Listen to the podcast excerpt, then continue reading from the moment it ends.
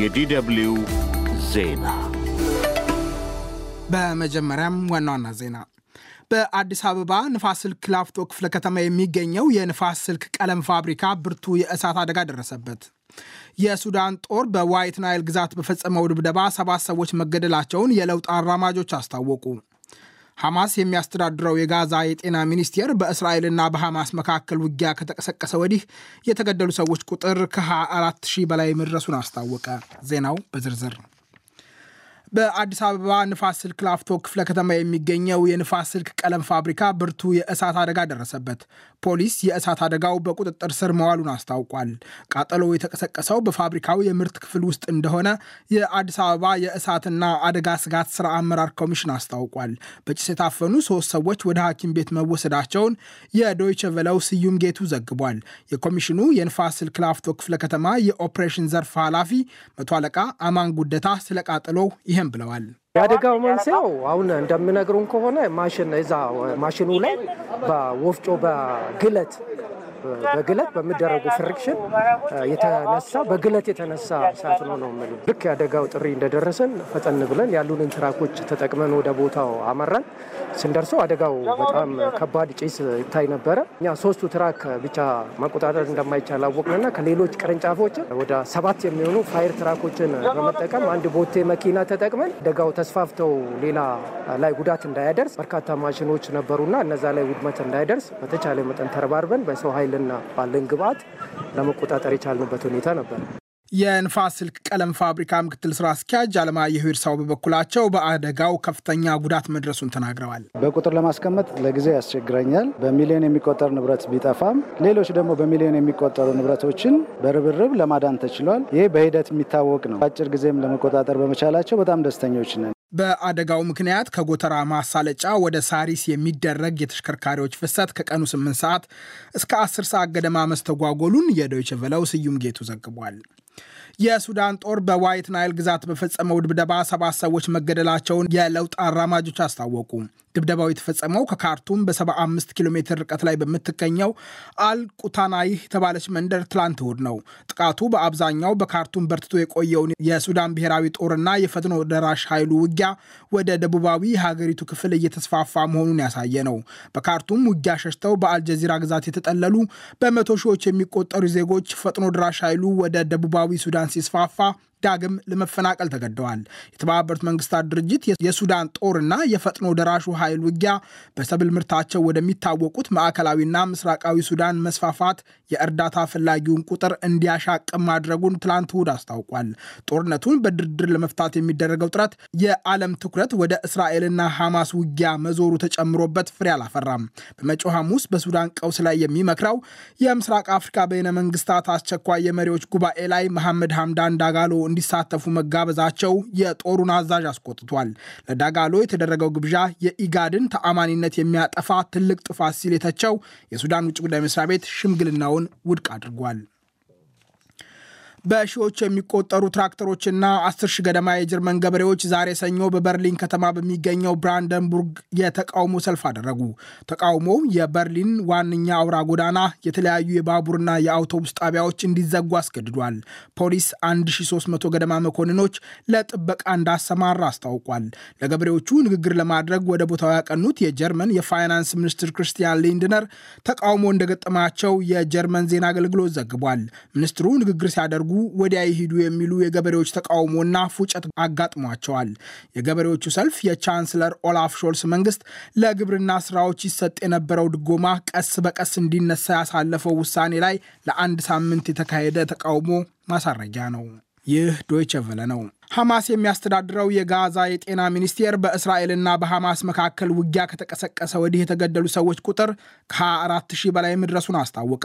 ትላንት እሁድ አንድ መቶ ቀናት የደፈነው ጦርነት በኃይል በተያዘው ዌስት ባንክ ሁከት፣ እስራኤል ከሊባኖስ በምትዋሰንበት የድንበር አካባቢ ግጭት፣ በቀይ ባህር ላይ ቀውስ አስከትሏል። ሐማስ በእስራኤል ላይ በፈጸመው ጥቃት የተጀመረው ጦርነት ለጋዛ 2.4 ሚሊዮን ነዋሪዎች ብርቱ ሰብአዊ ቀውስ ያስከተለ ሲሆን አብዛኛው ጋዛ በእስራኤል የእስራኤል ድብደባ ወደ ፍርስራሽነት ተቀይሯል። በሐማስ የሚመራው የጋዛ የጤና ሚኒስቴር ሌሊቱን ከ60 በላይ ሰዎች ሰማዕት መሆናቸውን አስታውቋል። በጋዛ የተለያዩ አካባቢዎች በእስራኤል ኃይለኛ ድብደባ እንደተፈጸመ የገለጸው ሐማስ ሁለት ሆስፒታሎች፣ የልጃገረዶች ትምህርት ቤትና በርካታ ቤቶች መመታታቸውን አስታውቋል። የፈረንሳይ ዜና አገልግሎት ይፋ ያደረገው ምስል በካን ዩኒስ ጭስ ሲተለተል አሳይቷል። በዜና ወኪሉ ዘገባ መሰረት የድብደባ ድምፅ ከግብፅ ድንበር ላይ እስከምትገኘው ራፋ ይሰማ ነበር። የእስራኤል ጦር በካን ዩኒስ መሳሪያ ወደ ተሽከርካሪ በመጫን ላይ የነበሩ ያላቸውን ሁለት ሽብርተኞች መምታቱን የሐማስን የእዝ ማዕከል በርብሮ የጦር መሳሪያ በቁጥጥር ስር መዋሉን አስታውቋል። በተያያዘ ዜና በማዕከላዊ እስራኤል ዛሬ ሰኞ በተሽከርካሪ በተፈጸመ ጥቃት አንዲት ሴት ስትገደል ሌሎች 12 መቁሰላቸውን ፖሊስ አስታውቋል። ፖሊስ እንዳለው ሁለት ፍልስጤማውያን ተጠርጣሪዎች በቁጥጥር ስር ውለዋል። ከየመን የባህር ዳርቻ አካባቢ አንድ የአሜሪካ ዕቃ ጫኝ መርከብ በሚሳኤል ተመታ። መርከቡ ከአናት ቢመታም የደረሰ ጉዳት አለመኖሩንና በባህር ላይ መቅዘፍ እንደሚችል አምብሬ የተባለ የብሪታንያ ኩባንያ አስታውቋል። ኩባንያው አሜሪካ በየመን ለፈጸመቻቸው ድብደባዎች አጸፋ መርከቡ ሳይመታ እንዳልቀረ አስታውቋል። አሜሪካ መራሹ ጥምረት በየመን የሁቲ አማጽያን ላይ በሚፈጽመው ድብደባ የቃጣር መንግስት ንብረት የሆነው ቃጣር ኤነርጂ የተባለ ኩባንያ በቀይ ባህር በኩል ፈሳሽ የተፈጥሮ ጋዝ ማጓጓዙን አቁሟል። በፈሳሽ የተፈጥሮ ጋዝ ንግድ በግዝፈቱ በዓለም ሁለተኛ የሆነው ቃጣር ኢነርጂ ማምረቱን ባያቆምም የአራት መርከቦቹን ከቀይ ባህር መመለሱን አንድ ስማቸው ያልተጠቀሰ ከፍተኛ የኩባንያው ባለስልጣን ለሬውተርስ ተናግረዋል። የኩባንያው ሶስት መርከቦች ፈሳሽ የተፈጥሮ ጋዝ ጭነው ወደ ስዊዝ ቦይ ጉዞ ከጀመሩ በኋላ በኦማን መቆማቸውን ሬውተርስ ዘግቧል። አሜሪካና ብሪታንያ በሁቲዎች ላይ ካለፈው ሐሙስ ጀምሮ ድብደባ ከፈጸሙ በኋላ ኢራን ሁለቱ አገሮች በየመን ላይ አውጀውታል ያለችውን ጦርነት እንዲያቆሙ ዛሬ ሰኞ ጥሪ አቅርባለች። ጥቃቶቹ የእስራኤል ጦርነት ወደ ቀጠናው ይስፋፋል የሚል ፍርሃት ፈጥሯል። የግብፅ ውጭ ጉዳይ ሚኒስትር ሳሜ ሽኩሪ ትላንት እሁድ ከቻይናው አቻቸው ዋንግ ጋር ከተነጋገሩ በኋላ ቀጠናው ወደ ውጥረት አዙሪት ሊገባ እንደሚችል አስጠንቅቀዋል። التوتر في البحر الأحمر والتعرض لحرية የቀይ ባህር ቀውስና የመርከቦች የመቅዘፍ ነፃነት ጥሰት ሆን ተብሎም ይሁን በአጋጣሚ የግጭቱ መስፋፋትና ቀጠናው ወደ ውጥረት አዙሪት ሊገባ እንደሚችል ማሳያ ናቸው። حلقة مفرغة من التصعيد አሜሪካ መራሹ ጥምረት በየመን የፈጸማቸው ድብደባዎች የሁቲዎችን አቋም እንዳላስቀየረ የተናገሩት የአማጽያኑ ዋና ተደራዳሪ ወደ እስራኤል የሚቀዝፉ መርከቦች ላይ የሚፈጸሙ ጥቃቶች እንደሚቀጥሉ ዝተዋል። በቀይ ባህርም ይሁን በአረቢያን ባህረ ሰላጤ ውጥረቱ እንዲባባስ አንሻም ያሉት የሁቲዎቹ ዋና ተደራዳሪ መሐመድ አብዱሰላም በጦር መርከቦቻቸው ቀይ ባህርን ወታደራዊ ቀጠና አድርገዋል ሲሉ አሜሪካና ብሪታንያን ወንጅለዋል። የብሪታንያው ጠቅላይ ሚኒስትር ሪሺ ሱናክ በየመን የሁቲዎች ይዞታዎች ላይ የተደረጉ ድብደባዎች ውጥረቱን ለማርገብ የታቀዱ መሆናቸውን ተናግረዋል። Well, our aim is to de-escalate tensions in the region and actually restore stability back. ዓላማችን ውጥረቱን ማርገብና አካባቢውን መልሶ ማረጋጋት ነው። በጦርና የንግድ መርከቦቻችን ላይ በሁቲዎች ተከታታይ ጥቃት ገጥሞናል። ይሄ ተቀባይነት የለውም። ነገር ግን ይህ ጠባይ ተቀባይነት እንደሌለው ጠንካራ መልእክት ለማስተላለፍ የተመጣጠንና ወታደራዊ ኢላማዎች ላይ ያነጣጠረ እርምጃ መውሰዳችንም ትክክል ነው። እርምጃው የመጨረሻ አማራጭ ነበር። is unacceptable. It was a last resort. በቀይ ባህር ውጥረት ሳቢያ ሲኤች ሮቢንሰን የተባለ የአሜሪካ ኩባንያ ከ25 በላይ መርከቦቹ ቀይ ባህርን በመተው በደቡብ አፍሪካው ኬፕ ኦፍ ጉድ ሆፕ በኩል መዞራቸውን አስታውቋል። የፈረንሳይ ቤልጅየም እና ኖርዌይን ጨምሮ የበርካታ ሀገራት የመርከብ ኩባንያዎችም ተመሳሳይ እርምጃ ወስደዋል።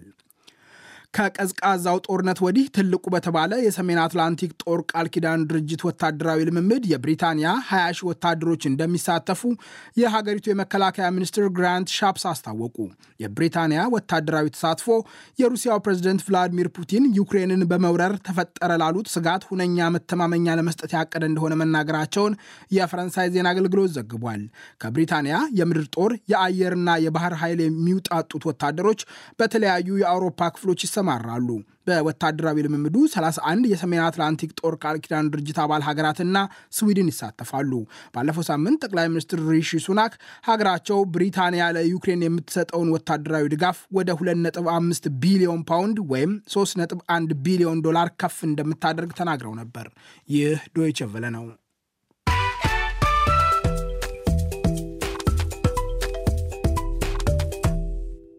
ዜናውን ከማብቃታችን በፊት ዋና ዋናዎቹን በድጋሚ በአዲስ አበባ ንፋስ ስልክ ላፍቶ ክፍለ ከተማ የሚገኘው የንፋስ ስልክ ቀለም ፋብሪካ ብርቱ የእሳት አደጋ ደረሰደበት። የሱዳን ጦር በዋይት ናይል ግዛት በፈጸመው ድብደባ ሰባት ሰዎች መገደላቸውን የለውጥ አራማጆች አስታወቁ። ሐማስ የሚያስተዳድረው የጋዛ የጤና ሚኒስቴር በእስራኤልና በሐማስ መካከል ውጊያ ከተቀሰቀሰ ወዲህ የተገደሉ ሰዎች ቁጥር ከ24 ሺህ በላይ መድረሱን አስታወቀ። ዜናው በዚሁ አበቃ። ጤና ይስጥልኝ።